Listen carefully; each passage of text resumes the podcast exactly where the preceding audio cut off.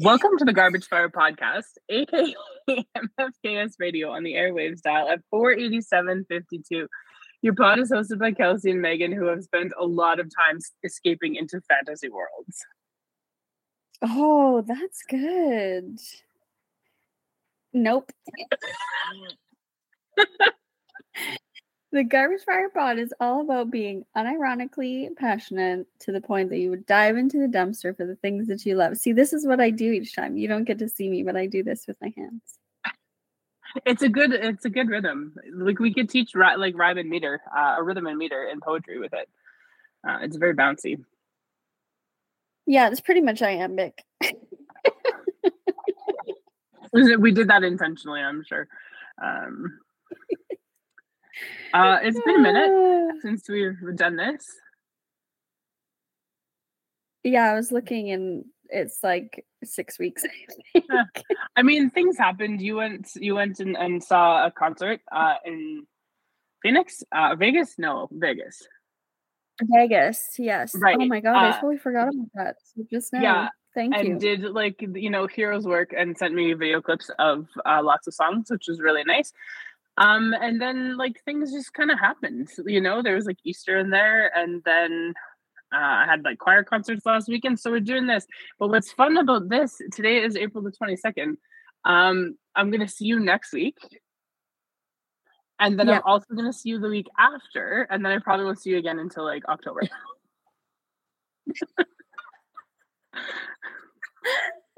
oh god that's true unfortunately it would yeah. be june but the timing of that's not gonna work out either. No it's so close we're like just a week off every or like a day off really it's too bad. Yeah uh, but like after you know after that weekend in may we're just gonna be like okay we're tapped out we've got our fill of each other for a little while we're good exactly. Um, okay, so we're gonna delve into some of these things that we forgot to talk about. Uh, no, we never didn't forget to talk about it. We just never recorded anything. Uh, we're gonna talk about the Dungeons and Dragons movie. We're gonna talk about uh, Beef on Netflix, which everybody should mm-hmm. watch because holy fuck. And we're gonna talk about the Last Kingdom movie, uh, which I did. I ever send you my note? I don't know if I did. My note is so goddamn long from that movie. I had so many things to say. Yeah, mine is too. It's crazy. I think we had just sent each other like the first like 15 minutes worth of notes or something like yeah. that. Um, but yeah, it got there's uh, yeah, that's probably the most notes I've ever taken out of anything, except I was looking back in my document. I think I took more notes for to all the boys too.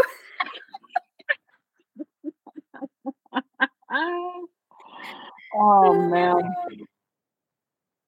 Okay, so what are we doing first? Let's do Dungeons, Dungeons and, Dragons. Dragons. Yeah. Yeah. Um, I don't know anything about Dungeons and Dragons other than like it features heavily in uh, Freaks and Geeks. It features heavily in Stranger Things and things like that. I like I, I have friends who play it or whatever. I understand what it's about.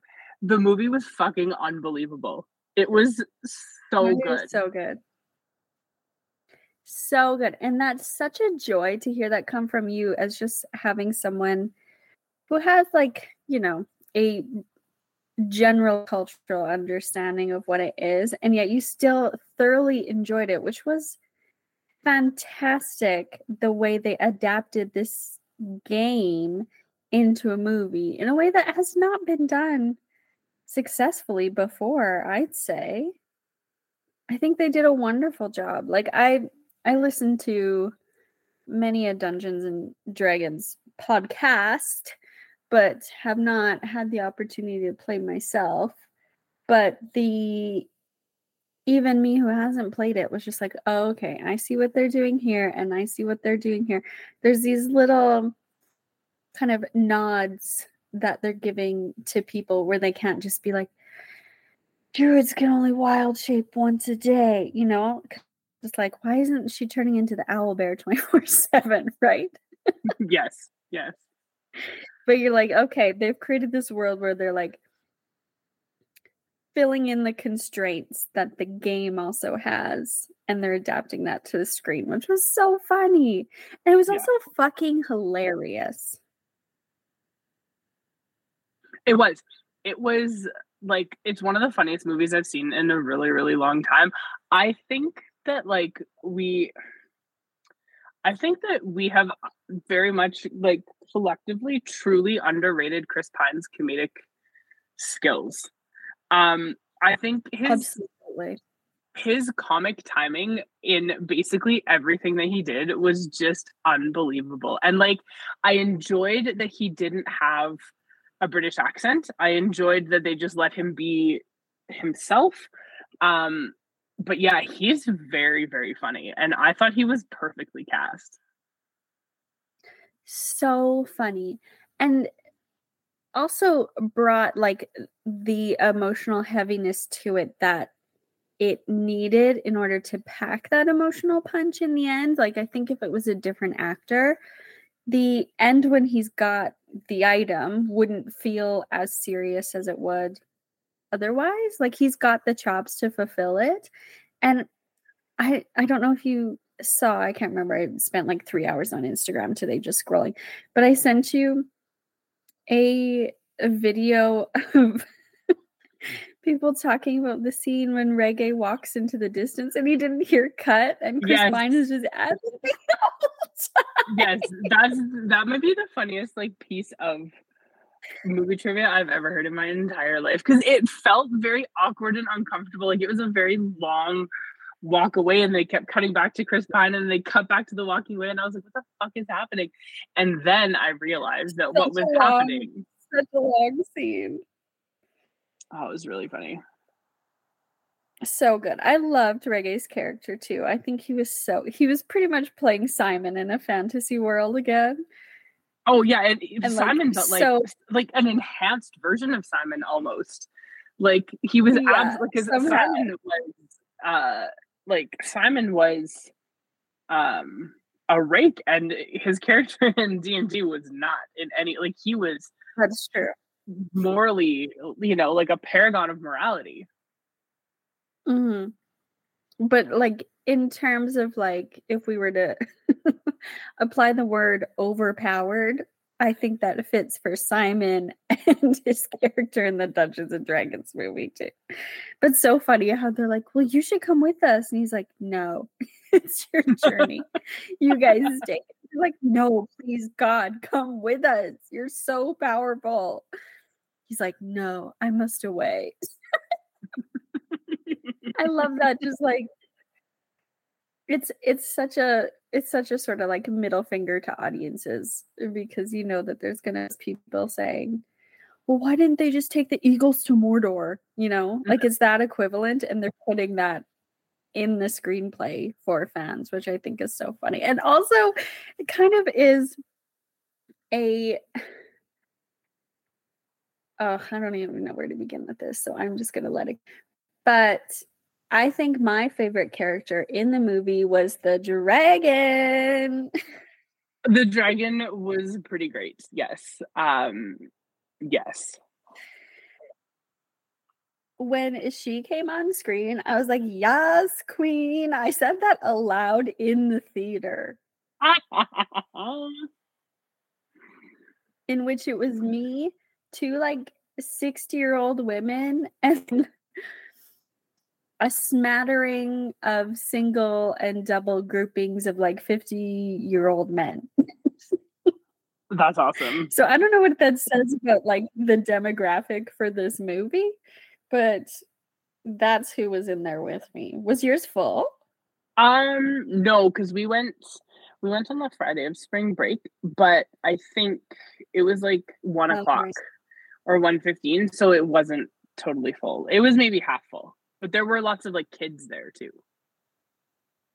Oh, okay, good. Did they like the movie? Do kids like Oh it? yeah, they they thought it was funny. They laughed and like yeah, it was great. My question for you is did you cry? At the end, yes, I sobbed like a fucking baby. Mm-hmm. I did too. I couldn't believe it. Couldn't believe it. I'm just sitting there in disbelief sobbing. This is, I think, my favorite Michelle Rodriguez role. She had depth. She had the best like chemistry with Chris Pine. I thought she was fantastic. And I find her in other things to be incredibly wooden. Mm-hmm.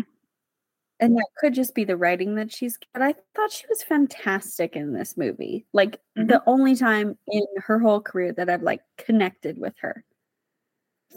I so I quite I mean I've seen her in lots of stuff. I watch lots of Fast and Furious things and other things that she's been in. Um and my when I was crying at the end, um the thought that I had uh that crossed my mind was this is the second Michelle Rodriguez movie that I've cried in because I also cried at the end of Fast 7 when like Paul Walker's character doesn't come back.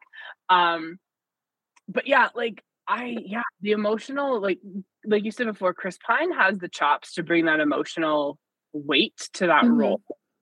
Um, but the chemistry that they had together was really, really good.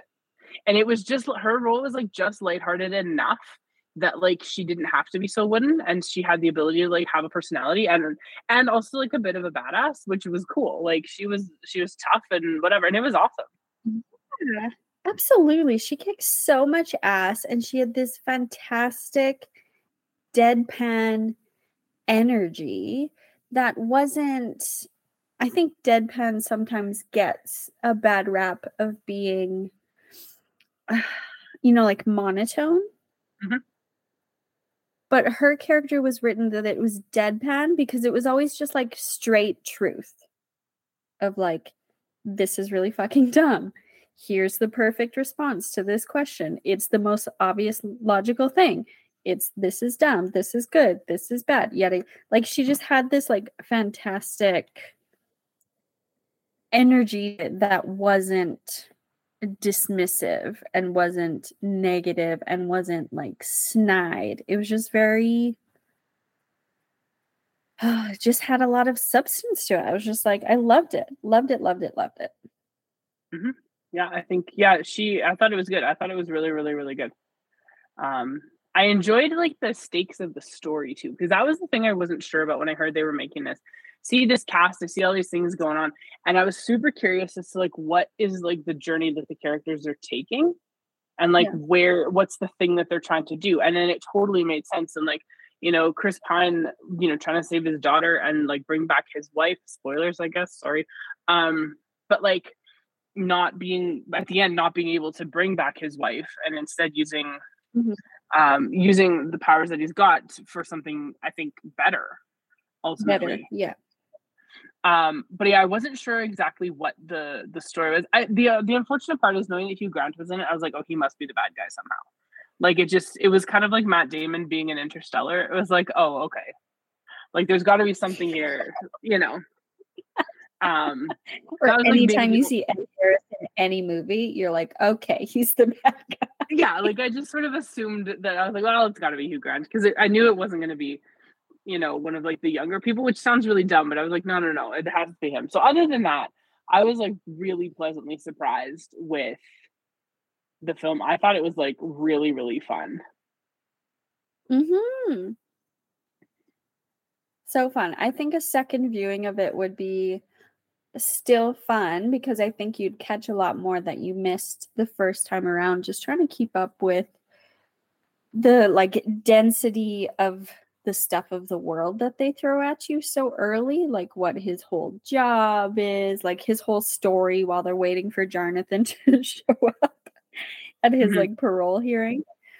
All that is it's a lot to take in as you know opening dialogue sort of thing um and i think you'd notice a lot more of fun nods to the game and stuff too on a on a second viewing and i think it's just like it's great it's so i haven't seen a movie like that in a long time that was just like really fun and self-aware but still really genuine with substance like it just it ticks so many boxes for me that i think i haven't seen in theaters for a while Yeah, yeah, it did. And it was like, it's a really big, like, sort of not like a, a franchise movie. It could be. They could absolutely make another, maybe not with that cast because they've already done that, but they could Mhm. absolutely like keep that world and keep some of like the secondary characters and stuff and kind of almost like yeah. a like a knives out sort of thing where you've got like the one character that maybe works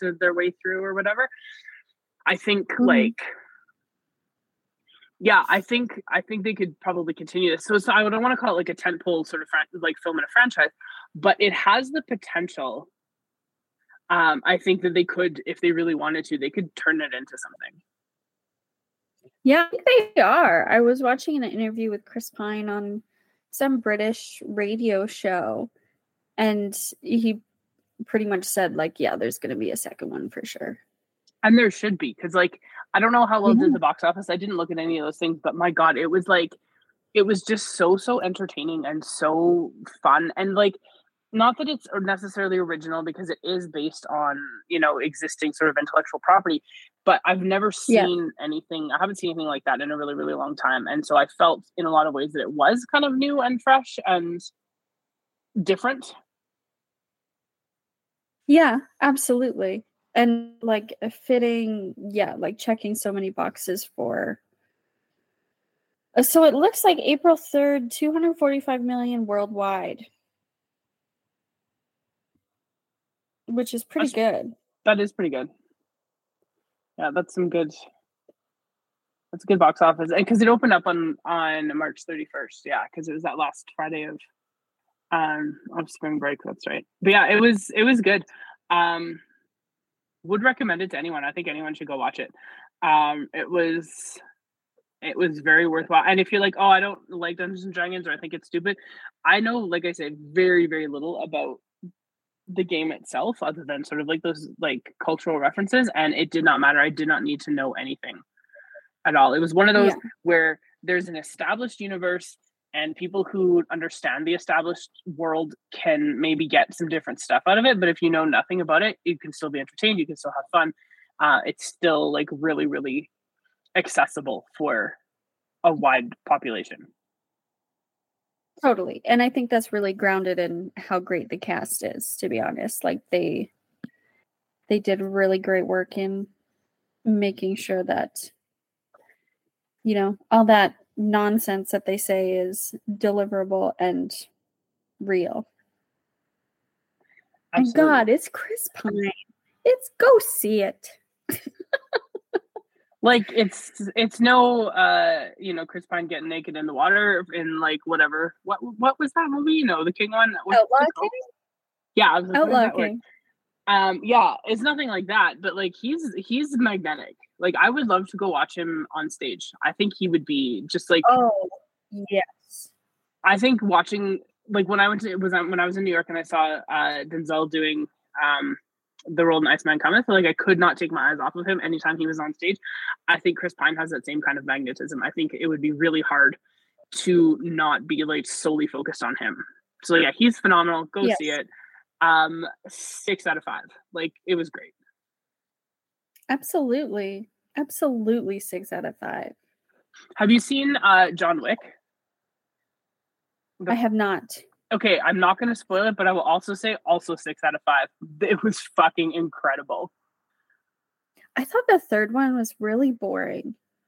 It was. This one was way better. There is a when you see it, we can talk about it. There's a sequence in the middle where it's just like this ridiculous crane shot for the camera and it, the sequence is probably six minutes long and the camera is just like up above the entire time and it is unbelievable. I was just like yep this movie should win an award. It was so good.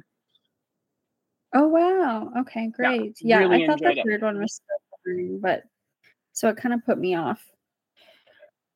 But yeah I'll try to see it eventually. We just recently watched creed 3 i still haven't seen that but, one other than that, I'm trying to think, I haven't really seen movies. Um, what were we going to talk about next? Uh, we have Beef and Last Kingdom. Oh yeah, which are we going to talk about longer? I think probably Last Kingdom we're going to talk about longer. So let's do that last. Okay. Um, okay, so Beef uh, is a Netflix series starring Steven Yeun and Ali Wong, um, and some other people. It doesn't matter. It is uh, art. It is art. It is not television. It is not a series. It is art. It was absolutely fucking magnificent. I watched it in one night. Um, I started at like 5:45 and finished at like 12:30 and it was worth every minute of my time. I can't believe you watched it one night because you were texting me. You're like, "Oh, I watched the first episode. It's so great." And then like I get this text at twelve thirty. It's like, "Oops, all done." it's like, oh no! I oh, just no. I, I hope you like went pee in that time. Like goodness gracious. Yeah, it was. um it was so good. And I remember seeing the trailer for it and just thinking like, oh, this looks like it'll be really good. I like Ali Wong, I like Steven Yeun. I was like, yeah, cool. Like, and it's pitched as a road rage incident that like escalates out of control, which like it is, but the road rage is, road rage incident is really just the catalyst for like these everyone's lives to just completely unravel in like all of the worst ways, but then also kind of be put back together. Yeah, the end I want to talk about for approximately eight hours. But I I'm still just like in disbelief as to how you mainlined it because I could only watch like three episodes at a time before I was like, oh I just need to like, I need to walk away and I need to fucking digest what is happening. Because the worst, like, for you and I, one day in these people's lives would be like the worst day we've ever had. And they have the worst days of all time over mm-hmm. and over and over and over. And the worst part of it is is that they are complicit in creating their own repeated worst days and they learn nothing. mm-hmm. Mm-hmm. They learn nothing. They change nothing. In the end, they just perceive themselves as bad, broken, empty, but solid, and they just see that in someone else and they're like, okay. And I was like, people have died. mm-hmm. Right? People have died because of a honk and a middle finger. That's fucking crazy. Yeah. Well, and like, yeah so yeah. So it's this it starts off with these two characters danny and amy is that her name? Yeah. And yeah amy. they are in a parking lot and he's going home to kill himself and she's mm-hmm. just having a shitty day. And basically he's going to back up his car she gets in the way and they just get into this like insane like heightened parking lot altercation that ends with mm-hmm. like a, a high speed chase and getting like they they get caught on someone's like doorbell camera, you know, in this like fancy neighborhood in the city and all this kind of stuff, and it just like escalates out of control from like literally nothing. Mm-hmm.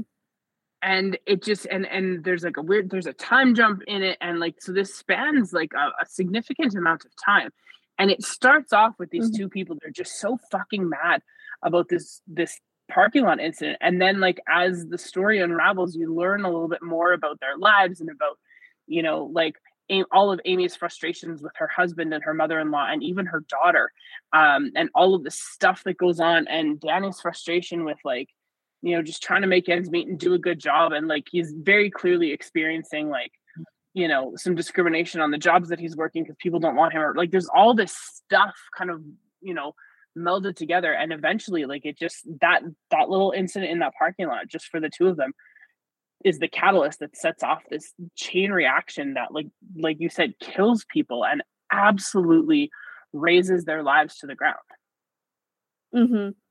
i think too that in hearing kind of your your summary of of these characters as people i think we have to also say that they're not good people No, they're real bad. Like they both do abominable shit from childhood onward that creates these like conditions in which we meet them. And I think that their their internalization of all this anger and all this disappointment they have with their own selves and their own lives Mm-hmm. is I think one of the most profound things about this series because it's so relevant. Mhm. Like who of us would not just want to fucking flip the fuck out in Mhm. traffic or whatever, but we have to keep it together because we live in a society. Yeah, and these and- two individuals decided no. not today, Absolutely Satan. Not, today. Like not there's- today. it's true. And, And it's it- like it's just so like yeah, it just happened to be the right. It was like the right, pl- wrong, wrong place, wrong time, right place, right. However you want to phrase Mm-hmm. that, and it was just for the, those two people. Like if in that parking lot they had each encountered a different person, probably Yeah. nothing comes of it. It just all of a sudden, it's like all of these things coalesce, and it's just like it's the powder keg. And yeah, it it's absolutely remarkable how quickly they find themselves sort of wrapped up in this like very strange revenge plot. Yeah. And it's not even it's not even revenge. I saw it as a very twisted love story. And I think Mhm. that's you know, somewhat validated at the end because I just could not I was like, why are you pouring so much energy into this person that you do not know? Mhm. right? Like, how can you not just let it go unless you see something of yourself in this person? Mhm. And there were so many times in the show where it's written as like, okay, we've met up, we've talked it out, we're gonna let it go, we realize we fucked up. Multiple times this happens, and then each of them does something so dumb and so stupid to provoke the other terrible relationships in their lives to take a terrible action against them that makes it just explode even further than it possibly ever could. I mean, can we shout out Maria Bello, please? oh my god, she was amazing. Yes, we can. she's fantastic in this show. And the heel turn of her and Naomi's friend being together in in the last few episodes, I was like, whoa, what? And then Maria Bello was like putting the moves on Amy too when they're like in this hostage situation. I was like, we need a show about this chick too because she's a fucking disaster her and her brother that we hear only bad things about but never see would love to see what this guy's about too but it's just like it's just unbelievable the waves that these little interactions have Mhm. in their lives i couldn't but also each of them i I'm curious what you think. Like Danny, I think is straight up not good at his job. Mhm. Okay. His number one failing, I think, is that he has confidence that is unearned. Yeah, he has the confidence of a white man, and he's not a white man. Yes. Yes, he had well, and I think that phrasing is let's not put that on on the internet. but he he has the confidence of a white man, but he he's not good at his job. Like I can't believe the mistakes that he constantly makes and yet does no internalization about why he's failing. It's like constantly a blame on other people's situation. But Amy's character is really interesting because she like self-identifies as a bad person. Mhm. Even from childhood. Like with that very scary witch symbolism that comes up in what episode seven or eight or whatever that was. Mhm. Yeah. Um, but other than that, like I think she's a competent businesswoman. I think she's a competent parent. Like she tries to have good relationships with her like she tries a lot. And I'm just trying to figure out like other than this like deep-seated anger and resentment she has, I don't think she has that same like quality that Danny has of just being just really not good at anything. Yeah, I think that's fair. Like she's very accomplished and she's like kind of trying to do it all. Um Yeah. in you know all of the ways she's trying to she's trying to make sure that like yeah they're providing a good life for their daughter and all this kind of stuff her husband just fucking sucks and she's trying so hard to make it work with him and like his mother lives in the house with them and she's trying to like deal with all of these things and like her rage in that parking lot totally makes sense as she's like you know just like she's being crushed by the weight of all of these things that she's trying to hold up basically. And it just boils over Yeah. like at this wrong time. Whereas yeah danny's like mediocre at best. Yeah. and sees himself so much better than that. And he's just like but but for him the same thing. He's doing his best to like hold his family together and like do these things. He's just going about it. He's doing it the only way that he's capable of he's just going about it in Mhm. such like the most backwards way imaginable to the point that like all of the things he does instead of bringing his family back together like rips it apart even worse than it was before Yeah. It's it yeah, that's an interesting take on Danny. Like he I think you're right. He's trying to do it from what he sees as like duty, I think, to his family, and he's shouldering so much of an older sibling responsibility. And yeah, there's a i'm really interested to hear what like a, a Korean or what an Asian person's take on this film would be in terms of those fa- family dynamics that exist and like the cultural mm-hmm. dynamics that exist and like obviously Steven was you told me that he had a background with that like worship yeah he was he was brought up in uh, quite a strictly like evangelical korean Yeah. christian household yeah So I yeah, I'm I'm very curious as to how his family is taking this role.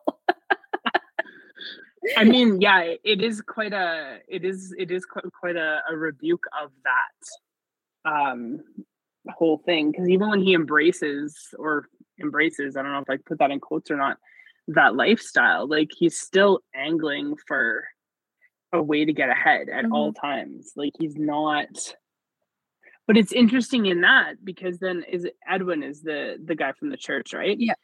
Where like when you look at it from the outside, Edwin has like his life together. He's got the wife, he's got like all this, you know, he's got the wife and the the home and all these kind of things. And Danny lives in this shitty apartment with his brother and like you know, their parents are back in Korea and they're trying to bring them over and blah blah blah blah blah. And it looks, you know, from the outset that Edwin has this like perfect life. And it turns out that Edwin's like jealous of Danny in like yeah. in, in in a way that like I wouldn't have seen coming when we're when we're first introduced to Edwin. Um, wouldn't have wouldn't have expected that, and I think that is a really interesting thing, like how the show kind of deals with markers of maybe not success, because I don't think you can say that Danny's all that successful, but you know, with how it deals with aspiration and things like that, and and what it is that people value.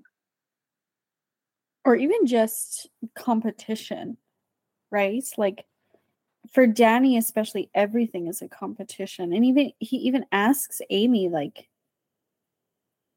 how do I get to where you are? And her response is so sad. It's just like you you work hard and you give everything and essentially what she says is like it takes everything from you. Like she Mhm. feels empty. She says everything just fades away. And it's this bizarre self-inflicted competition they have to be the best, which is why I would be really curious to talk to someone of of that cultural background to see if that is a quality that is like ingrained in you know like first and second generation immigrant households or if that's is that coming from like the christian side of what like danny had been to that church before their family did go like amy's distant relationship with her parents contrasted with george's very like at times i was like incestuous question mark relationship with his mother like, I don't know if it like maybe not incest, incestuous, but it's very like Freud. Freud could talk a lot about that one. Yeah, it was. Yeah, it was. It was uncomfortable, but then you also get this confession from Fumi to Amy that she thinks George is a shit artist. Mm-hmm. So it's like, who out of everyone in this show, it felt like at the end, the only genuine people because of this whole situation were Danny and Amy. Mm-hmm. Like they were being genuine to their true, terrible selves and like unabashedly exposing it to the world and letting it destroy them but in the end question freeing them question mark mm-hmm. well i think i think so i think so when it turns out that george has filed that protection order so that amy can't see her kid um that like not that she doesn't want to be a mother because she does want to be a mother i think that's the only role that she has in her life that like she values in any real way um and understands yeah. like the the impact of that role. Um, so when George files that mm-hmm. order of protection, so she can't see her kid, um,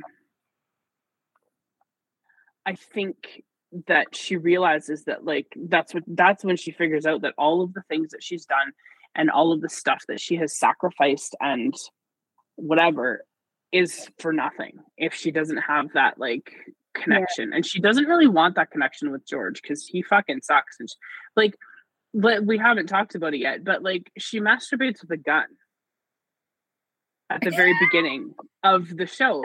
And he has changed um he has changed uh the combination the on the safe or whatever, the password yeah. on the safe, so that she can't uh get in um to it so that she can't masturbate with the gun. But there's something about that that like that visual and that concept that like right from the well, very I think beginning, it's more we see her yeah, like she's I don't want to say she's unhinged, but like there's something about that. The fact that that is what gets her off and not like her husband, who like by all accounts is like a conventionally attractive, you know, whatever, whatever. She was at one point in time attracted Wet to him. noodle.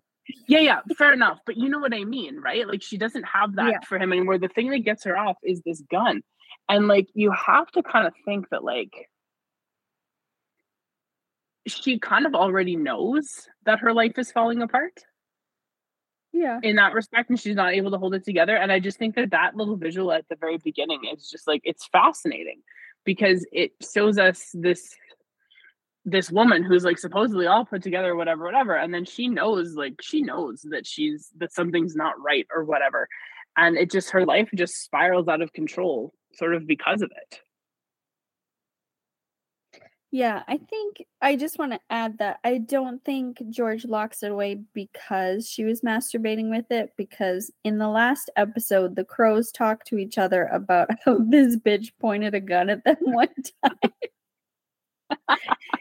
so, I think there were a few a few incidents with the gun and with the rage that came out. Sorry, I'm just going to turn on my light.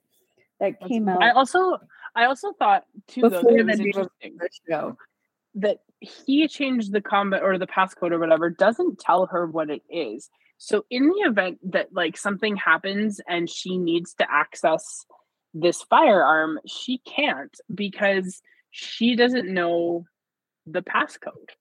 Right? Like she doesn't have yeah. the ability to get this thing and only George has access to it and there's something about that that's like sinister in and of itself that like this thing that's ostensibly there to protect them if she's home by herself it can't protect her because she can't access it yeah he's choosing to leave her in that position and there are a number of times when she's in a position where she could use that gun in this show to protect mm-hmm. herself for sure but then again, who's the one who uses it in the end? George.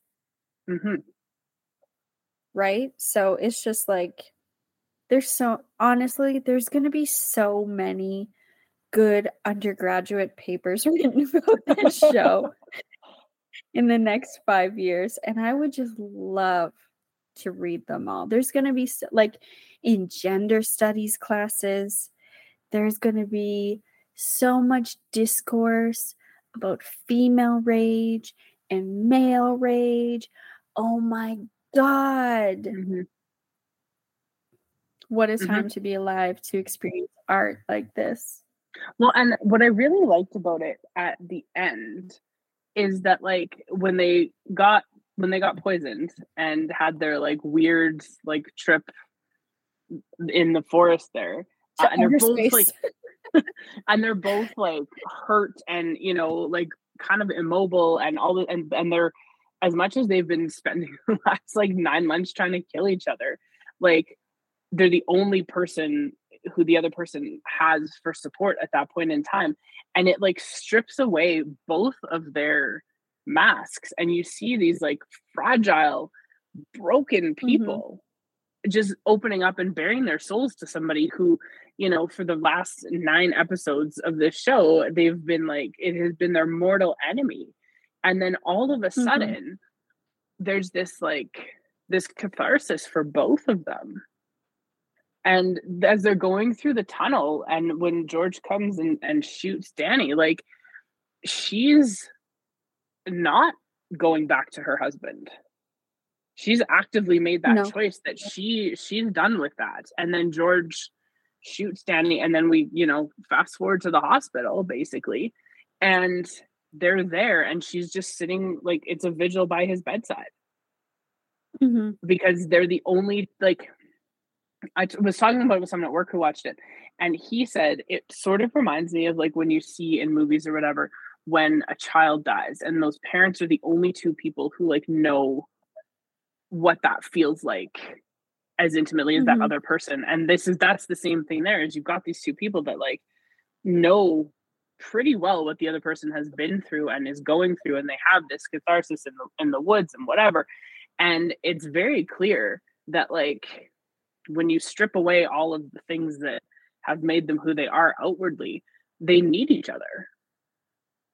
They do. And it's it's very interesting like the the almost like equilateral symbolism that's happening because they each physically harm each other after the vehicles go off the cliff. Like he pushes her and who knows does what to her ankle, and then she straight up like breaks his arm, which was like one of the craziest things I've seen, other than Maria Bello getting fucking caterpillared in that door. Jesus Christ. But then they, they both got these physical hurts, and then they both eat the berries and go on this crazy poisonous high trip. And they've been emotionally and psychologically harming each other this whole time and it's just this like this beautiful moment of them being concerned for each other when she's like, Danny, you need to throw up again. Like, I threw up again. I feel so much better now. You need to throw up. And he's like, no, no, no, no, no. Follows her advice. He throws up. He's like, oh, it feels better. And then the next day they get up and they walk. And he's so kind to her. He's like, no, no, no, we need to take a break again. We need to take a break again. You can't walk anymore. And it's like they're different people from when they went off the cliff.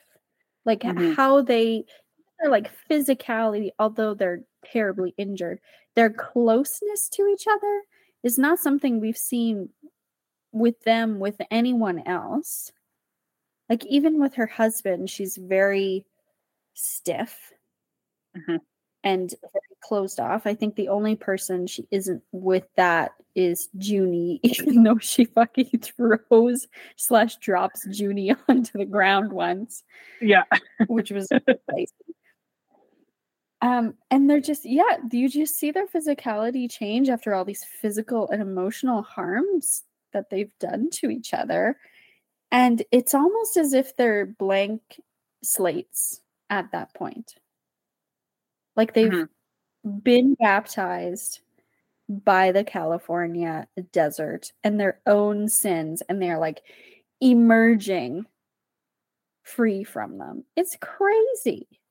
It is, and I, as it's funny too because I was thinking, as you said, like she doesn't have that closeness with her husband, but at that party when Danny shows up, when he like whatever I can't remember his what they call him, um, Zane, right when he's when he shows up as Zane and she recognizes him right away, and they have that little like whisper fight.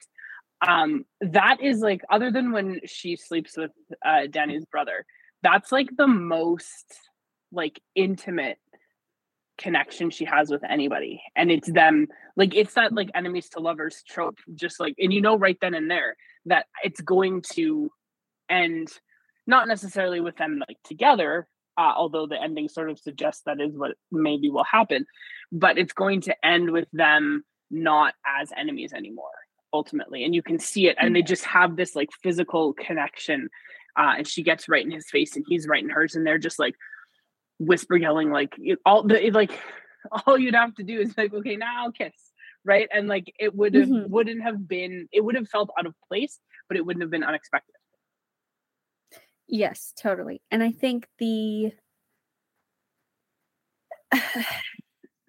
like all the props in the world to Steven and oh my god, Ali because their chemistry as scene partners is like oh my god, out of this world. And I think they are both so underrated, especially Amy who I don't think has done a ton of straight up like acting.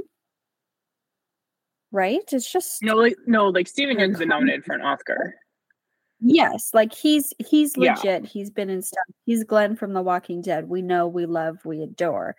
But Yeah. like Amy, I would say, in terms of like a breakout performance, I thought she was absolutely incredible. And for her to have like palpable chemistry in these scenes with this guy who's driving her insane. And yet, when her and her husband are doing these intimacy exercises for 30 minutes, where they palm to palm stare at each other's faces, and it's like nothing. Mhm. There's no energy, there are no wavelengths going on between these two people. And she just brings it. She brings it every single every single second of the show. I was so impressed. yeah she was um yeah she was phenomenal and and just all of like i've seen ali wong's stand up too and i like she's very smart and she's very uh she's very successful and like there's that clip of her in her one of her specials where she's like do you know how much more successful i'd be if i had a wife? Um and she Yes. brought that energy to this role. Um hmm in But a way that that like I wouldn't, I wouldn't have expected. like- Yeah, I think that her stand up though feels very much like a character. Like when you see her in interviews, she's not her stand up, right? She's like a very, very different vibe. And yeah, it was just it was it was so interesting to see her in these scenarios. But yes, you definitely see that same I think a lot of her humor comes from a place of anger in her stand up Mhm. as like you know gender criticism and all sorts of uh, different kind of social issues that she brings out in there but Mhm. god And like the thing is, I mean, we could talk about Isaac if we wanted to, but basically we don't have to. Just watch the show. It's really, really good. I do think the ending, I thought the ending was like really beautiful in a lot of ways. Cause like for all of the stuff that went on in the show, like Danny trying to burn her car uh, and then realize it doesn't because Junie's inside and he like kind of freaks out at like how far he's willing to go because of this road rage thing, which I think that's the point at which he realizes it's not just the road rage anymore. Mm-hmm. Um, like there's more to it than just that. Um, but all of these like things happen and he frames his cousin for this and he's the reason that his parents' house burns down, like all this kind of stuff. And then with Amy, like she finds out that her husband didn't have uh, a sexual affair, but like definitely had an emotional affair. Um, and she's devastated. Which to her is like hers. Yeah. Because like she cheated on George, uh, and then she kicked him out. Like you mm. know when it when he was trying to ask something of her, or whatever, and like it just all of these things. And then at the very very end, you have her basically keeping a vigil by Danny's hospital bed, and she needs physical contact without any kind of like expectation so badly yeah. that she crawls in into his hospital bed and at the very end on this beautiful crane shot where you see his arm just kind of like come up around her back and then that's the end of the show and i mm-hmm. think that was like it, w- it was nice that there was nothing more than that it's nice that that's where it ended if nothing comes out of this again and they don't make another like we don't hear about it anymore we don't need any more than that no, perfect. 10 out of 10. Yeah, it was it was yeah, it was beautiful. I I thought it was great. And like yeah, it was really it was really well done and not at all what the trailer led me to think that it was going to be. Oh, totally. But I also didn't like in speaking about the ending. I think other movies fall into this trap. And I'll say it about Creed 3 too is that they give us actually too much at the end. Like, I think what would cheapen this movie or this series and make it more mainstream was if we got little vignettes of what, you know, does Isaac go to jail? Does Paul go to business school? You know, what are what's mm-hmm. George doing? Does Fumi do doing like none of that actually matters to what the core of this show is and what it's supposed to be, which is these two individuals and what they've gone through internally, even if those internal, you know, choices mm-hmm. or whatever had consequences externally. Like, I thought it was straight up ART art. Mm-hmm yeah, it was it was magnificent, and like it, all it had. I mean, Netflix like honestly, the Netflix originals in terms of like production value are pretty high.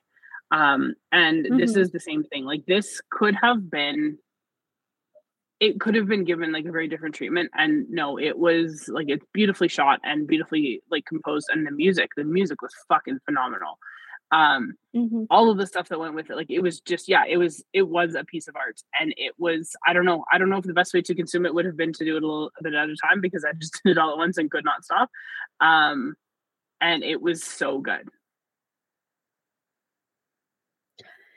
yeah i highly recommend i think that like in terms of other things netflix has done this is obviously so incredibly different but i think that's because it's coming with the A24 banner and all the mm-hmm. different productions that they do very much fit into this mold of dark unexpected like really pushing the boundaries of what is comfortable for a viewer to see and what is easy for a viewer to see and mm-hmm. i actually thought that it was really a breath of fresh for Netflix to have this on their platform, considering all the missteps they've made lately. Yeah, I agree. It was um yeah, it was it was good and I think everyone should watch it. Uh you might not like it all as much as we did, but like I think it's I think it's worth watching. And it, up until yesterday or the day uh before um it still had 100% on Rotten Tomatoes. I think it's now down to 98%, which is very sad. Very sad, but you know, it's just the way the world works, I guess. But mm-hmm. yeah, I, I think that's still universal critical acclaim, is it not? I would I would Yeah. think so. I would think so. Yeah, and it, I mean it held on to that 100 percent for you know two weeks or whatever Weeks. after it Yeah. After it came out, which means that like there are people who you know, um, because I think it came out on I want to say it came out on the 8th of April maybe. Um, and so yeah, it's been a couple weeks, and so it held on to that to that 100 percent until more people obviously got to watch it and whatever. Yeah, it was uh it was good. It was very very good. Um, yeah. Here's the thing though. I don't think I could ever watch it again. I think I could watch it again in a couple years. Like I, this is not something because you're, you're they're all just so objectively bad that like I couldn't Mhm. immerse myself back in that right away. But I think I could probably watch it again at some point in time. Yeah, I think yeah. Uh you need you need a you need a long long stretch of time between first viewing and second viewing, I think, to Mhm. not only digest but allow yourself space between what you've just seen. Yes, yeah, yeah. Um, I would say again, six out of five. Great, great stuff. Six out of five. Great stuff. Great stuff. Are we ready for it, Megan? Um, I yeah, sure. Good lord, I wrote so many things down. Um, okay. Well, as you know, this is uh Last Kingdom uh fan uh podcast. Fangirls? Yeah, this is this is what we've done. And obviously last uh last year I remember I did I don't know if anyone recalls, took a day off work so I could watch season five of that show and it like emotionally destroyed me because season five was so fucking bleak. Um Yeah. and then we found out very shortly afterwards that they had decided to uh, do a movie to kind of wrap things up, which is interesting because when they first started production on the show, there were 10 books out and they kind of had a five season arc planned out that each season was going to have, you know, two books, whatever. And that's more or less what they did. There was some stuff in the end of season five that came out of the 11th book, but, you know, whatever, it's not a big deal. So they did have a Mhm. plan. And so then once the season, season five ended, they decided, okay, well, we're gonna kind of wrap this story up with a film. The ending of the 13th book, which is the last book in the series, is different than what than the sort of ambiguity uh, of the ending of this film. There's some things that are like significantly different.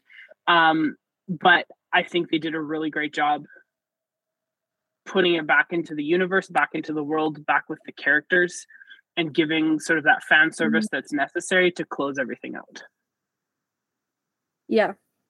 I haven't read the books, but I remember thinking and writing multiple times, God, this would have been great as a full season. Mhm. like Yes. it was brisk, this film. So much happens in the first 10 minutes. It's nuts. And it is really at times hard to watch because there's a lot of awful stuff happening to a lot of people that you really love. but I thought that overall, I appreciated the ending. Well, I'm sure we'll talk about it for approximately 77 minutes.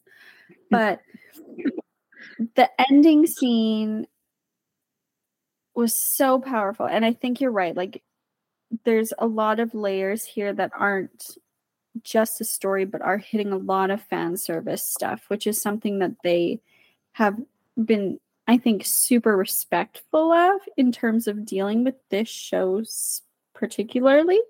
Uh, and knowing that it's got such a powerful fan base and like being really respectful of that.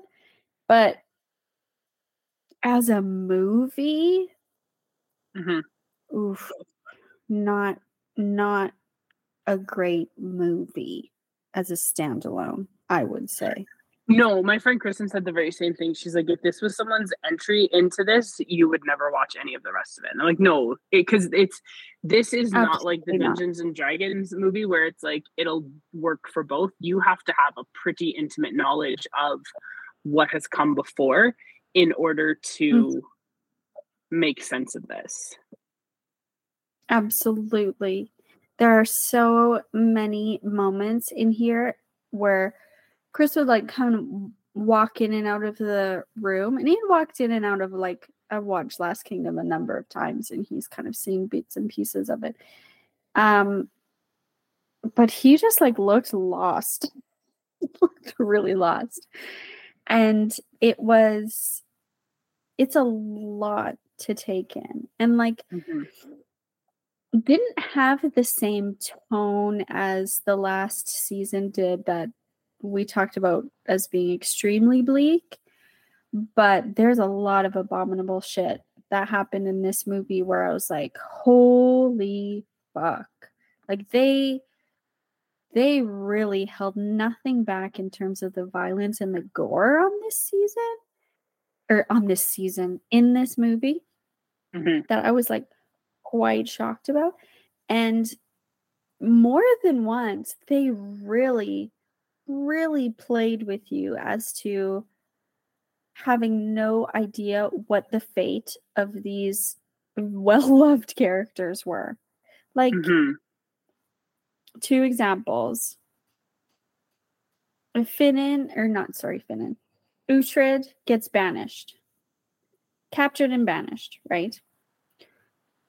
He ends up with the Danes. All of this doesn't really matter. We know nothing about where Finan and Sihtric are. Mm-hmm. Nothing. What happened to them? Did they kill them? They might have, because guess what? They just killed fucking Aldhelm. We watched it. We watched it happen. One yeah. of the characters who I think has one of the most compelling villain to hero stories. And he is brutally taken from us. And yet, not even 10 minutes later, they leave the fates of these major characters unknown. And then also, Pyrlig falling in the final battle, getting potentially crushed to death they repeatedly show him trying to crawl out beneath these feet and bodies. And I was like, I wrote a number of notes. It's like, mm-hmm. you never think the crushing aspect of it. like you think of you think of the arrows and the stabbings and the beheadings and afterwards the the disease and you know the mm-hmm. amputations mm-hmm. and all the ways that at this time you could have died because of battle and after battle. But you don't think about being crushed by your own people. Nope, you sure don't. You disappear, but then just like standing there in a field at the end, and you're like, what the fuck is going on? Mm-hmm. It's it was crazy the way they played with your emotions in this film. I thought. So I felt like I was just on this like insane roller coaster the only reason I wasn't concerned about Finan and Sihtric was because Finan did the opening narration and the way that it was framed was but you're yes. right without that uh, it would have been uh, tragic but like because of the way that the opening narration framed it Finan is talking and uh, and so you knew all, for sure Uhtred's dead yes well not necessarily that he's dead but that Finan makes it through the story oh. like the, I was yes. so so I oh, wasn't worried about, about yeah, well, no, but I wasn't. I in in that way when they like didn't show us what happened to them, I wasn't as overly concerned because I was like, well, Finan did the narration, so he's gonna come back. Like he's not, he's fine, right? Like the stakes for him, I thought were actually quite low. Um, he had some terrible things happen to him in this, um, which oh. was just oh so tragic. Um, but I knew in that respect that like they would be okay ultimately because they're kind of like a weird duo and like nothing happens to one that doesn't happen to the other. So I figured they'd both be fine. Um, but the part with the thing that I thought was really interesting about it is that it was framed and filmed and like the story was told very much like we were watching the chronicle of it rather than yes. watching the thing actually happen. And I thought that was really interesting because like you know, the first time that like Ethelstan's advisor, Ingilmundr, by the way, with the worst fucking name known to mankind. um Anyway, so yes, uh, so I, I said here in my notes, I was like, um, something, something, something. Older Sihtric seems less impetuous was one thing that I said, which is true. Like he's a lot like settled in in a lot of ways. Uh, and then it was like, how do they never get themselves into truly bad jams? Because it's true, everything. It's like, oh well, nevertheless, they get out alive. Um, but then there's, you know, you know right away that the advisor's bad news. I don't know what it is, but there's something smarmy about him, and you just kind of know that he's bad news. Oh, I know what. I know why. I'll tell you. I'll tell you. Yeah. My note says, "Who is this bitch ass ordering Pyrlig around?" That's how I know. Um, and then I was like, you know, you're then not going to give respect to warrior and religious man Pyrlig? Are you kidding me? yeah, which is why I knew something was fishy about him because if he was truly, you know, in league with Ethelstan completely, then the religious aspect of things he absolutely would have given League the respect that he should have. Yeah. Um. So I was like, mm, something's fishy. I didn't expect for him to be a Dane, but I was like, mm, something's fishy about him. Um. I didn't know what it was, but then the plot twist of Ethelstan uh, being gay, I was like, holy shit. Um. All, the first thing that I thought though was, uh, Elswith would have been very disappointed that her grandson was gay. Um, for all of the work that she did to make sure that her family maintained that, like, you know, their seat on the throne and that that bloodline continued, she'd have been real fucking mad about that. Oh my god, I didn't even think about that. She would have been so pissed. But again, I was just like, here's the ultimate dad, Uhtred, being like, I don't care. Nobody Mhm. cares. Mhm. This situation, this entang- entanglement you're in, should not cause harm to people. It's insane how much he was invested in this relationship. Mm-hmm. My question for you, because you've read it, but I don't know how helpful the books are going to be at this point, is just like last season, Uhtred pretty much raised Ethelstan. Mm-hmm. Like one of the responsibilities and I'd say like punishments of his like, you know, somewhat banishment to the outreaches of uh what was it again?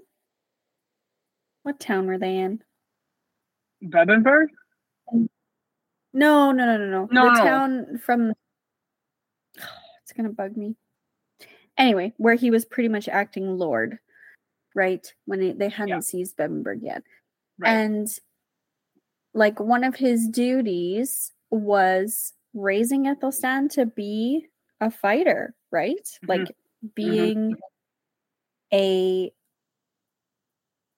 I want to say mercenary pretty much and protecting him and keeping him safe and like teaching him the way of the soldier and all these things. And Ethelstan at that point seemed like, you know, another son to Uhtred. Mhm.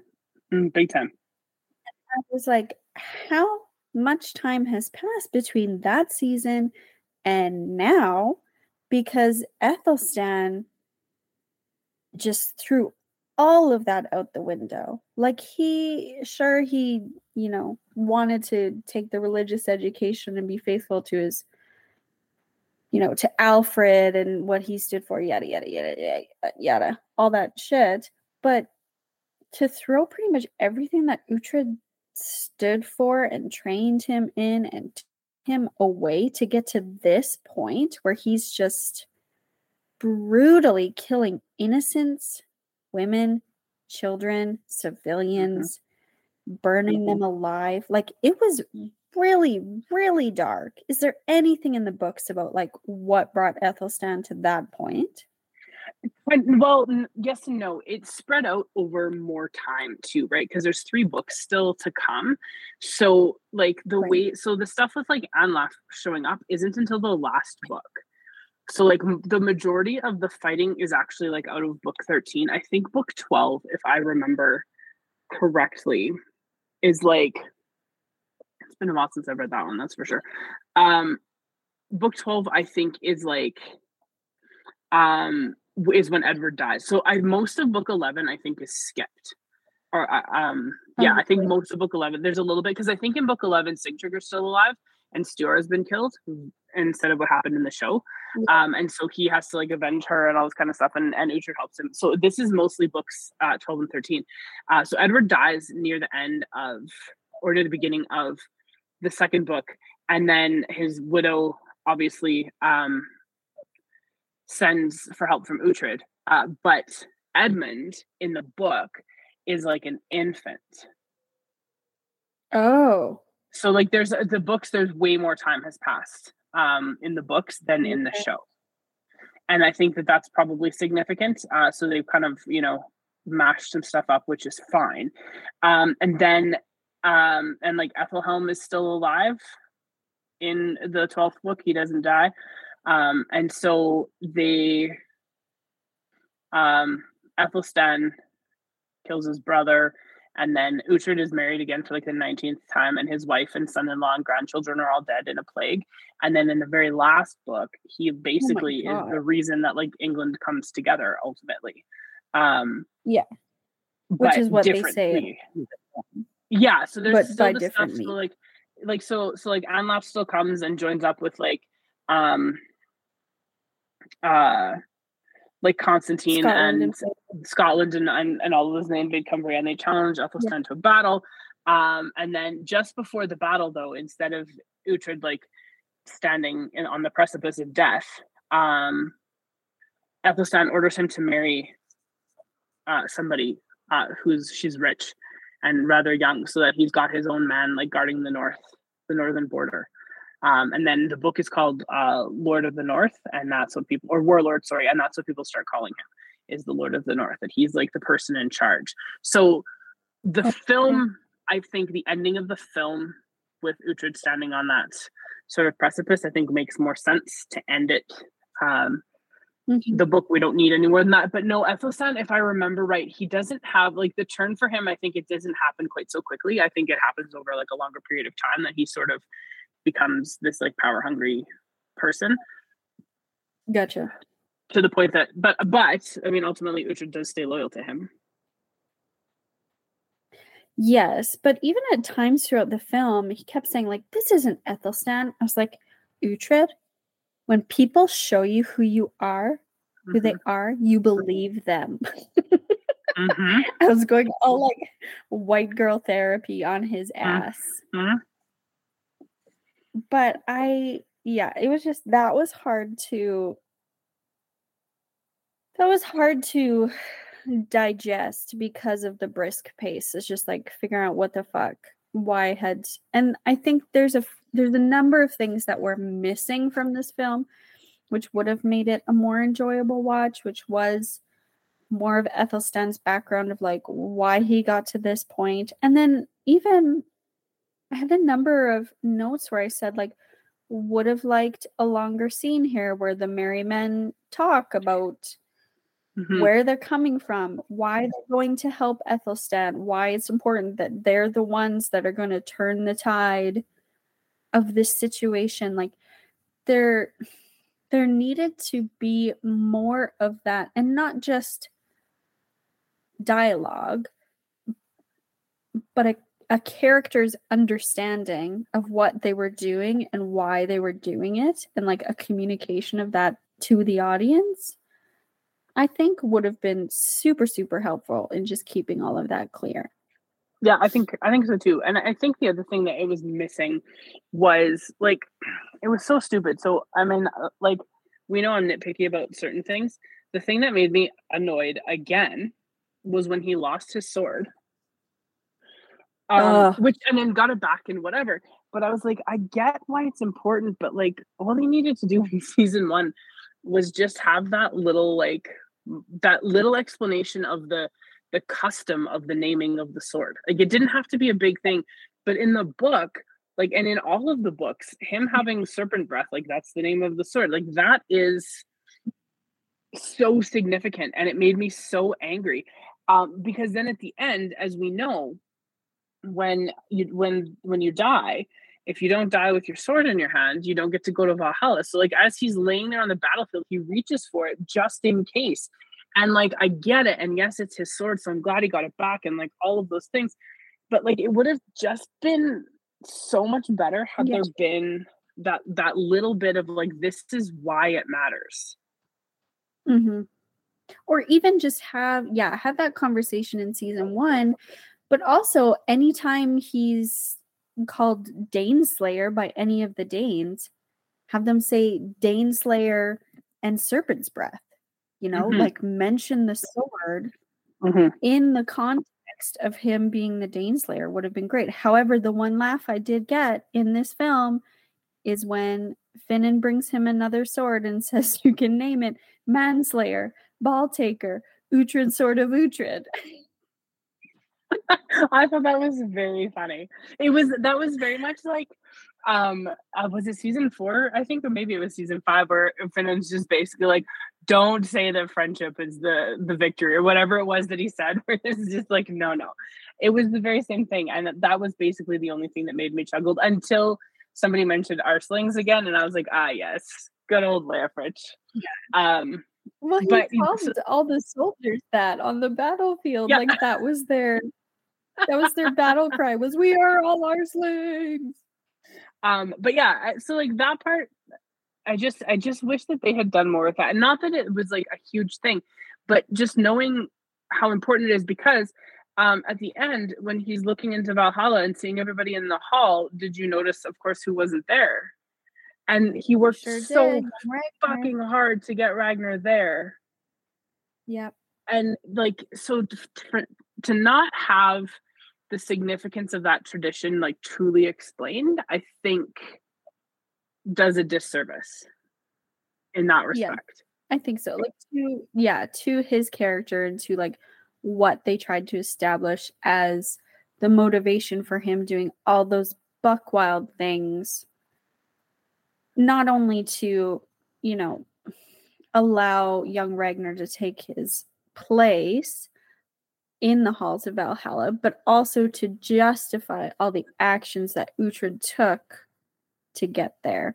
But how heartbreaking was it to not see Ragnar there? Oh my mm-hmm. god. Mm-hmm. Oh my god. I couldn't believe it. But I did I did sort of weirdly love the idea of all these people who at times were well i guess not Ragnar senior but were enemies of Uhtred just like welcoming welcoming him into the halls but to have him as the end scene like stuck between the two worlds not mm-hmm. going either way going back to his hall in Bebbanburg staring out the window to the future, not crossing over to the halls of Valhalla. Like, how gorgeous was that? That was when I started sobbing. Oh, I was no. Do you know what caught me? It was right before that in in that scene where you know like i because i thought he was dead at that point in time but then you know he's well enough mm-hmm. and he comes out and then whatever it whatever it is that he says and then when he actually inside the show instead of in the credits says destiny is all i i lost it yeah because yeah for everything that he's done and everything that he's been through and all of the people that he's loved and lost and protected and whatever he still very firmly believes that everything that has happened to him was meant to happen. Yeah. And him it's it's a beautiful sort of freeing notion of like I did what I could even though I was, you know, going to be here all along. Like I worked as hard as I could. I did the best that I could and like this is my reward, right? Like it's a very in contrast to all the I think pretty negative rightly d- depictions of Christianity in this show, the like Uhtred's spirituality, I think, is quite quite lovely in terms of how it encompasses his like character arc in the story for sure. Mm-hmm. But how good would it have been as a full season? oh, it would have even maybe not even a full season, maybe like a four episode like mini, you know, like just enough to give us a little bit more with some of that. It's interesting you say that about Faith because um one of the things that I've always really liked about this particular series, like obviously se- season one we didn't get it, but as soon as Finan is introduced, um, he's very, very faithful and mm-hmm. he is a firm believer in what he believes in but it is never preachy and it's never like overly pious. It's just that is who he is at his core and there are points in time in this and in season 5 and in season 4 where his faith is the thing that like gets all of them through. Yeah and Uhtred for all of his like disgust for the Christian church, which I think like how much he hates it is just so funny to me. Because like two of his very best friends are priests and his son is a priest. Like there's all of these things and like and, and you know like sure his father was a priest. yes, and right, and like and his you know, and then Finan is just like the most faithful person that he knows and all of these things. But Uhtred tolerates this theology that he doesn't necessarily believe in because the people that he loves, it's important to them. Mm-hmm. And I, but I find that that like with Finan's faith, I think it's always really interesting how pronounced it is, and yet how like not preachy it is because he yeah. doesn't he doesn't try and get anyone to believe he just like lives the way that he lives and so like that's that bit after they discover all of the bodies and his and his wife is dead that was um, like a beautiful beautiful like callback to when Beocca died, I thought, and mm-hmm. how mm-hmm. Finan was there for Uhtred, and then it was like a nice switch. And I enjoy that as they were writing the script and like deciding what to keep, that those are some of the things that they kept to like mm-hmm. complete the story, as it were.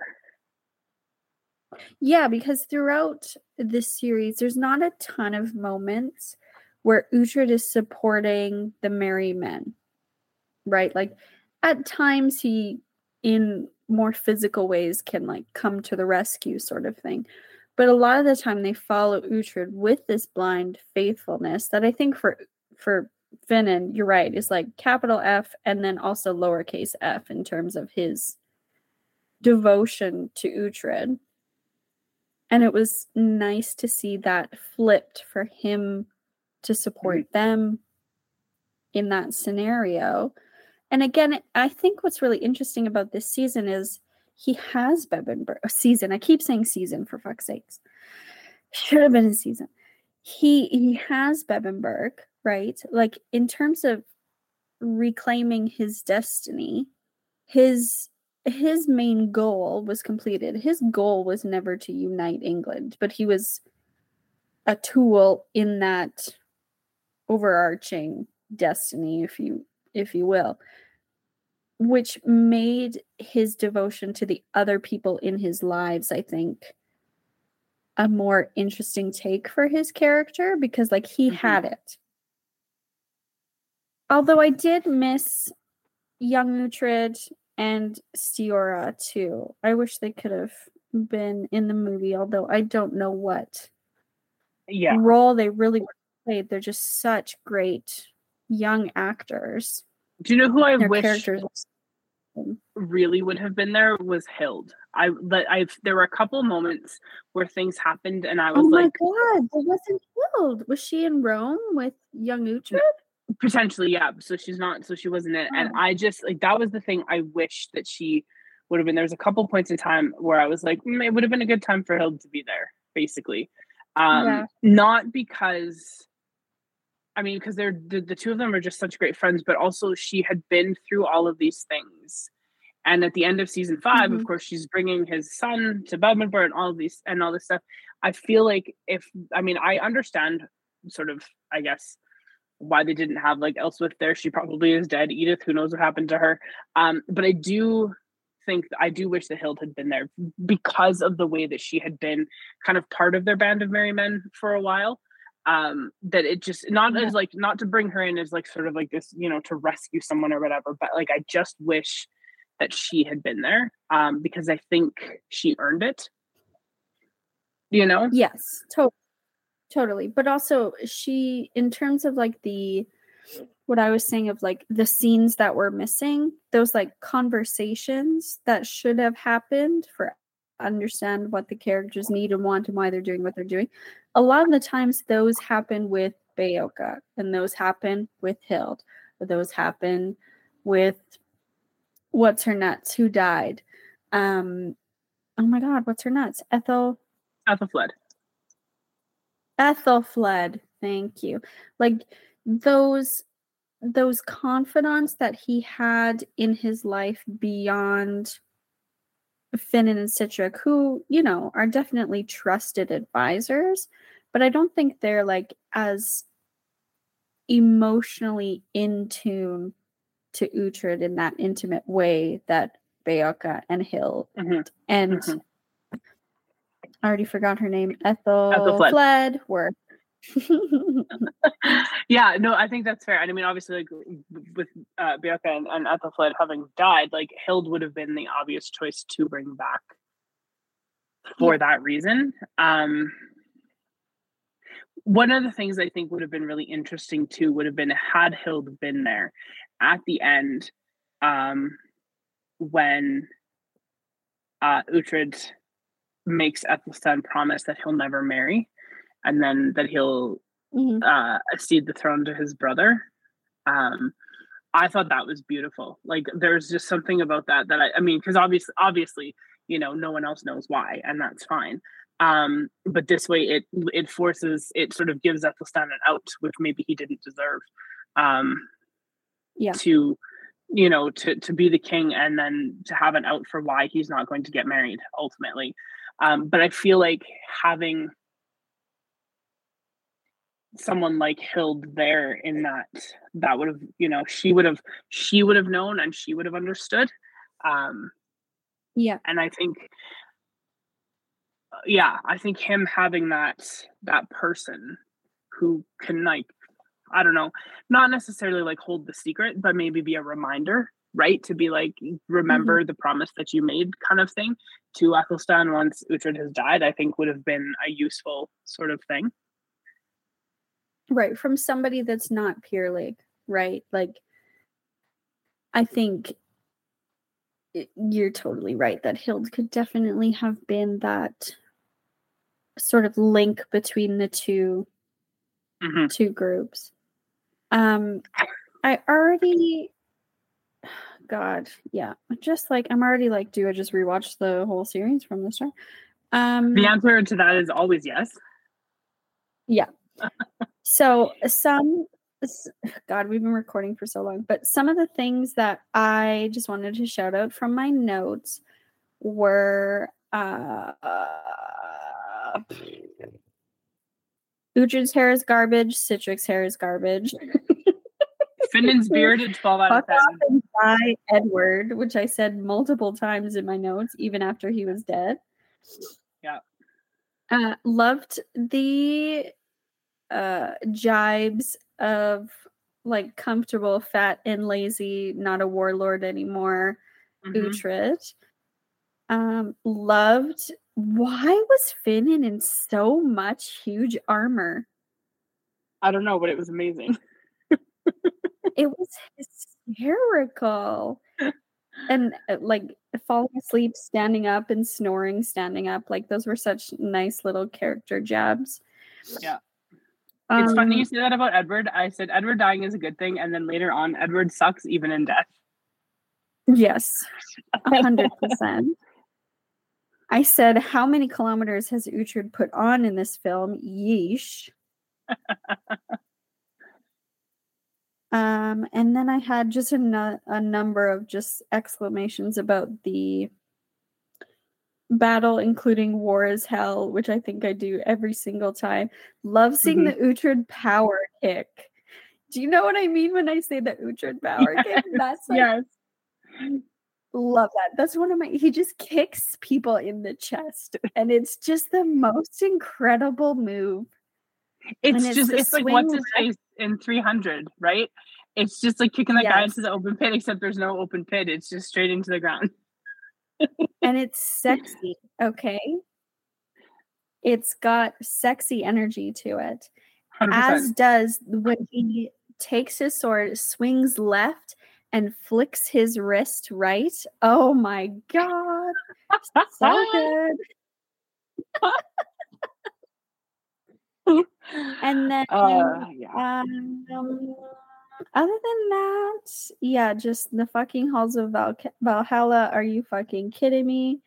Crying the color sig- symbolism. Ragnar, my heart. Cry number three, a good one. How good would this have been as a full season? Am I right? mm-hmm.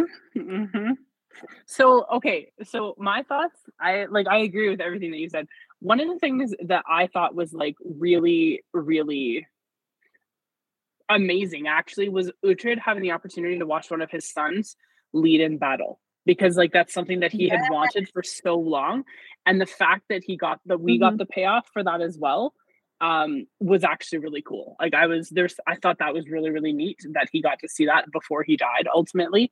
Um i really did love that he did grab his sword as he was laying there like just in case and my comment there was like he deserves peace like at this point in time he deserves Mhm. to not be like stuck basically um Especially I- because he's. Sorry, go ahead. no go no go ahead this is me moving on Well, I was gonna say like because for him to get to that point, like there's so many. We could probably do a compilation cut on YouTube. I'm sure they exist of all the times like he's just fighting his way through a slot swath of people to get to somebody else to save them. And he's trying to do that for Ethelstan. Like he's always sacrificing his own safety Mhm. and he's older and he's slower and he's like he's taking all these really fatal hits to try to save Ethelstan who at that point does not deserve to be saved. Nope. I think we'll agree. But it's always this like in service to something else, which is so beautiful. It's like, yeah, he should grab his sword because he does deserve peace. You're absolutely right. hmm Um, I made my note about like Elswith being horrified that her grandson is gay. And my next note was, "Where is Elswith? She could have done some stabbing here." Oh, 100%. She would have loved it too. Um, She also, turned into such a nasty stabbing bitch. God, she was great. Oh, the thing that made me laugh more than Finan trying to be funny was the scene where they saw the the aurora, like the northern lights, and I was like, my note is, "There's no fucking way they're that color to the naked eye," which is true because they're never that bright, and I just thought it was very funny because, like. Like if you're gonna do it, do it right. You know, like they're not. You don't get that. You just don't. Like they're not that vivid. You can see them quite brightly, but they're not that vivid. And I just thought it was funny. Um, what else? The number of times that I said that Ingilmundr was the dumbest name imaginable is like, yeah, Mhm. too many. Um, and also when we first meet Anlaf, uh, my question is, who the fuck is this pasty motherfucker? Um, and then because he is, and he just looks like a bargain, like a bargain basement villain, uh, ultimately, which was kind of annoying.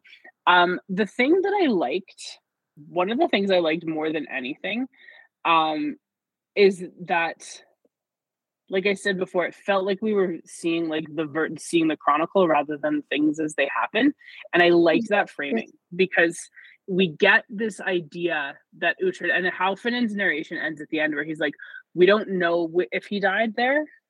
Like Finan fucking Mhm. knows, of course he knows, but we don't know if he died at this point in time. But like he's known as the greatest warrior of all time, and all this kind of stuff. And I just really liked this sort of like this this rewriting of history that I think would have made Uhtred furious because of all of the times that he was like mean? like all of the times that that that they were just like "Uh, this pagan and this like all the you know and he's his his loyalty to Alfred and to Edward and to whomever is called into question and then he gets the throne of Mercia and he immediately gives it up like all of these things and everyone calls every single decision he ever makes into question and yet the chronicle tells it like he's just this most heroic figure and i feel like he would have been furious about that and i kind of think that that's very fitting like in a way it almost feels like one last like prank from Finan to sort of mm. wrap the story up and i kind of like that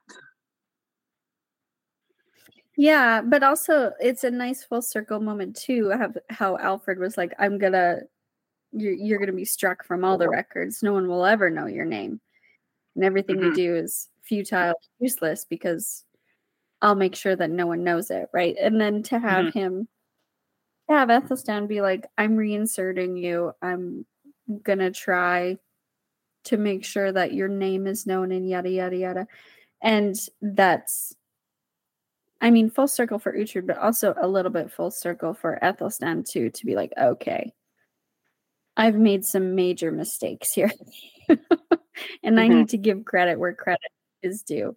But apparently not because we don't fucking know if he actually died there. you know, mm-hmm. like someone mm-hmm. didn't do their full duty at the staff. Mm-hmm. Um, yeah, no, I thought I thought it was really, really well done. Uh, the other comment that I made is that uh, I just enjoy Finan's accent, and I feel like he should read a sleep story in that accent. So Mark Rowley should get on that instead of instead of like his Scottish accent normal voice is fine. The Irish accent, A plus. Mm-hmm. He's great. He's great. Yeah.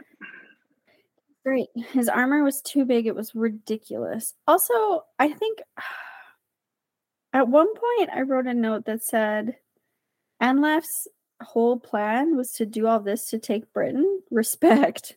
Like that's a good plan. like it worked. It's true. It's true. It it nearly worked. Like in of all the like Dane enemies that we've seen, that's kind of what I liked about this show is that it's it's not just, you know, white Anglo saviors of like civilization against the Viking Danes and their pillaging and raping and their violence and yada yada. And we're civilization, yada yada. It's like the mm-hmm. show equally portrays villains on both sides of things that are awful and abominable. And there's also like incredible heroes and compassionate people on both mm-hmm. sides of things.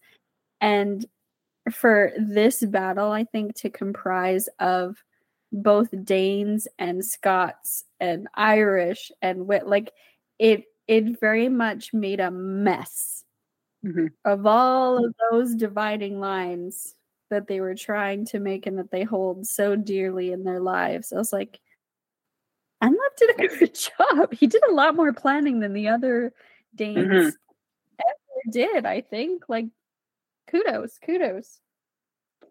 Well, and I like the other thing too that I put in here. So the battle, whatever it was called, was an actual battle that they mm-hmm. um and I think some of the other ones were too, but I don't think they were quite as specific throughout the series of like the time and stuff. But that particular battle happened mm-hmm. at a very particular time, and even though like Uhtred is not a real person, uh, a real historical figure, um, that battle still happened, and it was against like with Anlaf and and Scotland and all of these things, and I think that's really interesting that they chose to frame that as like the battle, and I really enjoyed. I didn't I couldn't remember how it happened in the book. And so I really did enjoy like the spikes in the ground, uh, sort of as like a yeah, a, a, kind of like Tetton Hall where they you know dug the laid the the logs over uh, the creek or whatever. Same deal. Um, and it was just and like that's how they got out of the jam basically um was by tricking yeah, them or having the horses come through with the pulling the logs like the, Uhtred's always got a a, a tactic, a strategy that like makes him the best. It's not just like his brute force, like he's got mm-hmm. the mental capacity too. Which and I think I was like one of the reasons why like Alfred hated him so much at the beginning because Alfred always I think always felt that Uhtred was smarter than he was. And like the king should be sort of the smartest. And I, I always got that was like some part of the reason why they like clashed so much is that Alfred like ultimately felt threatened by Uhtred's capabilities. Yeah, because it was a heathen, even though he'd been baptized multiple times against his will. Um, the yeah, I think totally right that there's a, a threatening energy that Uhtred exudes. but when they were like doing like, oh, when the time comes in the battle, like you'll know what to do. Who was it to Edmund or Osbert? Who was the one doing all the like signaling of the right time? I can't remember. I think it was Edmund, um, wasn't it? I think it was Edmund. Was it Edmund? I wrote there better be a bomb under these trees or something. I was like, what? what are they waiting for? And then yeah. oh, horses and trees. Love it. yeah. Yeah. Yeah. No, it was you know what like like I like we said before, you could not use the movie as your entry point into all of this because you need to know way too many things um in order to make yeah. sense of it. But I think given the limitations that they couldn't do another series or another season, mm-hmm. I think I think wrapping it up this way and and giving sort of like the finish to Uhtred's story rather than finishing it where season five ended, I think gives it sort of that closure because there are those little pieces that they were able to wrap up with Uhtred being in the Chronicle and like all of those sorts of things. Mm-hmm. Even though the end of season five is gorgeous and beautiful, and him, you know, on the ramparts of Bebbanburg, just like taking it all in and being emotionally crushed by the weight mm-hmm. of everything it took to get there. Like this was a really nice catharsis of of recognizing that work and just like having the piece of moving on. Mm-hmm. Yeah, it was good. I'm I'm very happy that they did it because like I was satisfied with the end of, of the fifth season, but yeah, I was like I would, and I said that in here before. I would take like little snippets of like this world forever. Like there's so many good things Absolutely. and so many good characters and whatever that like I still am sad that we didn't get more episodes of like Uhtred and his merry men with the children just like wandering through the countryside. Like I could have used an entire season of that before they moved on. Absolutely. Totally. And I think this show is also like Ted Lasso where every character in if you took them out of the show and put them in a different show would be your favorite character in that new show.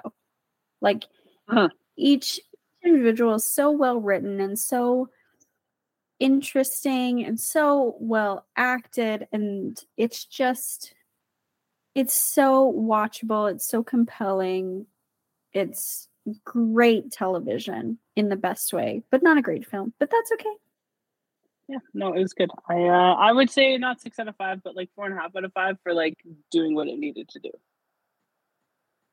Yeah i i think i'd go lower I'd go lower, but that is more from a story perspective, I think, than like a visual and character perspective.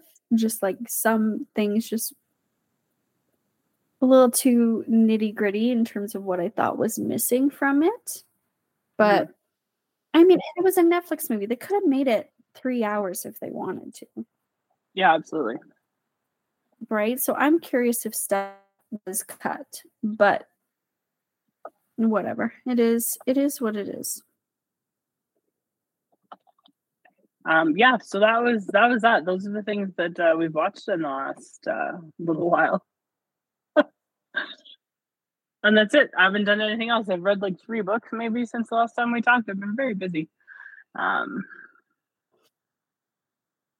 that's great. And we're going to have so much to talk about in the next three weeks, maybe. it's going to be so good. I'm so excited. Um, yeah, it's going to be great. Um, yeah. So uh, the reason that we're getting together next weekend is because I turned 40 a couple weeks ago. Um, and I decided a long time ago that I was going to throw myself a birthday party when I turned 40 for like a bunch of reasons. Um, partially because I'm a petty bitch, um, is one of the reasons, and partially because I was like, why shouldn't I have a party? I like don't particularly love birthdays or anything like that. Like I don't really care. Um, but I decided I wanted to do this because A, when I was a kid, 40 was a big deal. And B, I am not married and I don't have kids, and I don't think either of those things are going to happen for me, which is fine. Uh, I mean, the kid thing is certainly not happening because I don't want them, but like, I don't think I'm ever going to get married, and that's okay. But at what point do people get to um, buy me expensive presents? Is really where I was going. It was like, I've gone to people's weddings and you know, bought stuff for their kids and like done all of these things and that's fine and I'm not I don't begrudge anybody any of those things but it's like if I don't have kids and I don't get married how come I don't get to have a big party because really the only other time you get one of those is when you retire and mm-hmm. I don't want to wait another 17 years for someone to buy me uh, expensive kitchen shit, you know? So it's like, okay, well, let's figure something out. Uh, so I'm throwing myself a birthday party next week. Uh, and my friend Riva graciously uh, agreed to host it at her house, which is awesome because my original plan was a hall party. But when I priced it all out and figured out all the things, it was going to probably cost me like 1200 bucks. Um, mm. Because you got to do the liquor license and like buy all the booze ahead of time and rent the hall and get insurance and blah, blah, blah, blah, blah. I was like, that seems like an awful lot. Uh, and then I thought about doing it at a bar, but then I was like, but I want to leave by nine because bars are loud. Um, and that seems lame. So Riva's house it is. So it'll be fun. And I'm inviting people from like a large cross section of my life. Uh, so that I think will be the most interesting part. There's like people from work and there's like longtime friends, uh, friends from high school are coming. Uh, Kelsey's obviously coming and she's bringing Larissa because she's like, can I bring her? I'm like, absolutely. That's totally fine. I know Larissa. It's great. Uh, and like some of my Twitter pals, and like it's going to be a very interesting like mix of people.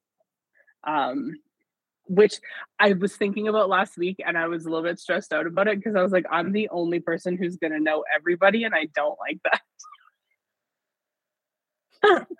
but that's like uh, that's he, you know i've said it once i'll say it again you don't need an excuse to be celebrated it's your birthday it's a big one that's wonderful. You don't need to justify or ask permission to go all out. And I'm happy to attend and happy to participate. And uh, I think you, this is what I think is going to happen. You're going to feel exactly the way that I felt on Max's first birthday. where there's all these fucking people and they all know you and they all mm-hmm. sort of know each other but not really. And they come in these like packs and they stick together in these packs and it's going to be a great party and you're not going to love it but after it's got done you're going to love it. Yeah. Yeah no, I, that's true. And so, like, I without getting into the specifics on here, because like ah, I don't need any identifying details out in the world.